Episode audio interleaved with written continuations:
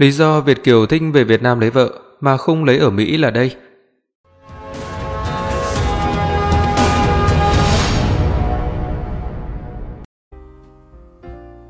Câu chuyện hôm nay tôi muốn chia sẻ với các bạn là về chuyện tại sao Việt kiều lại về Việt Nam lấy vợ thay vì lấy vợ tại Mỹ. Đây có lẽ là vấn đề mọi người rất quan tâm, đặc biệt là các chị em ở Việt Nam luôn ôm mộng lấy chồng Việt kiều là sẽ được đổi đời. Nếu chia sẻ này có chút động chạm tới nhiều quý anh, cũng mong được bỏ qua, bởi tôi chỉ muốn nói rõ, nói thẳng, nói thật cho các chị em trước khi đưa ra quyết định quan trọng trong cuộc đời của mình. Lý do tại sao Việt kiều mình về nhà lấy vợ? Đầu tiên, đã về Việt Nam lấy vợ, đa phần là do bên này khó kiếm, mà nôm na anh em mình vẫn nói với nhau là ế vợ. Bởi lẽ khi về Việt Nam lấy vợ, đâu còn có thời gian mà yêu đương, chủ yếu là nhờ mai mối, không ế thì đâu có cần mai mối đúng không? Do đó chị em cần hiểu, đàn ông về Việt Nam lấy vợ thường là người như thế nào. Các quý anh bên này, tôi mạn phép xin được chia thành hai nhóm, những người qua Mỹ từ nhỏ và những người tới độ tuổi lao động mới qua. Đầu tiên là những quý anh được qua Mỹ từ nhỏ, khoảng 3 đến 15 tuổi thì rất là may mắn vì họ được học hành, giáo dục theo kiểu Mỹ từ nhỏ, được thừa hưởng lối sống Mỹ nên cơ hội rộng mở hơn rất nhiều. Được cái người Việt mình lại học rất giỏi nên đa phần những cô bé du học sinh không chỉ Việt Nam mà còn cả nước khác sẽ luôn tự săn đón những anh chàng này. Có chồng tài giỏi lại có thêm chiếc vé ở lại Mỹ, dạy gì bỏ qua.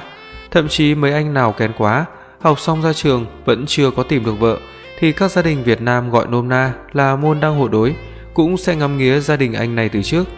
Cha mẹ ở đây thường có tư tưởng thích con dâu Việt bởi vì cùng chung tiếng nói, cùng chung văn hóa, không có bị chênh lệch quá nhiều về cách sống và cách suy nghĩ. Còn lại là các quý anh qua Mỹ ở độ tuổi lừng lơ, từ 22 đến 25 đổ lên. Qua đây phải bươn trải cuộc sống để kiếm tiền nuôi bản thân, còn hơi đâu mà đi học. Tôi cũng mạn phép nói thật, những người đi học được chỉ đếm trên đầu ngón tay và phải là người cực kỳ có ý chí.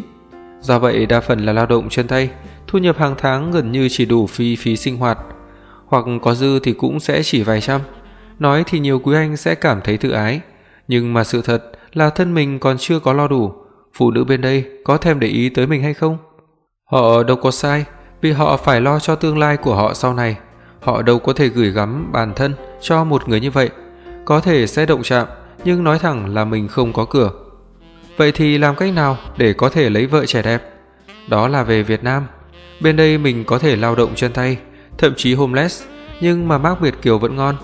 Chưa kể, nếu có về Việt Nam ăn mặc sang trọng một chút, chi tiêu mạnh tay một chút, rồi lại còn tỏ ra lịch thiệp, ga lăng, thì thoảng đá chút tiếng Mỹ thì các em vẫn đổ là chuyện quá bình thường. Các em gái, đặc biệt là những em gái sinh sống dưới quê sẽ nghĩ rằng qua đó mình được đổi đời, được sống trong đất nước văn minh, chồng mình sẽ không có bạo lực đánh đập gia trưởng hay là rượu chè tụ tập như mấy anh ở đây. Chưa kể, người ta muốn đi Mỹ phải tốn vài chục ngàn, mình có vé miễn phí thì tội gì không đi. Do đó Mạc Việt Kiều vẫn rất có giá. Nhưng sự thật, các anh lấy vợ là bởi lý do gì? Nói cái này hơi động chạm, chứ thanh niên độc thân như anh em mình qua bên này đi làm hãng khó mà có thể khá được nên mới phải sớm lấy vợ. Lấy vợ rồi, vừa có động lực thoát nghèo, vừa có người phụ mình làm, vừa được giảm thuế, vừa có người cùng mình nỗ lực cố gắng và san sẻ bớt các gánh nặng chi phí. Các chị biết được chuyện này, đâm ra vỡ mộng, chán nản vì cuộc sống không có như mơ. Các cô vợ bị chồng mình lừa dối như vậy, khi qua đây rất nhanh chán, do đó đã có rất nhiều vụ ly hôn. Thậm chí có người còn nói các anh đang mang hộ vợ người ta qua đây. Cũng dễ hiểu thôi, mình không có lo được cho người ta, nên người ta phải tự tìm một người có thể che chở cho tương lai sau này của họ thôi.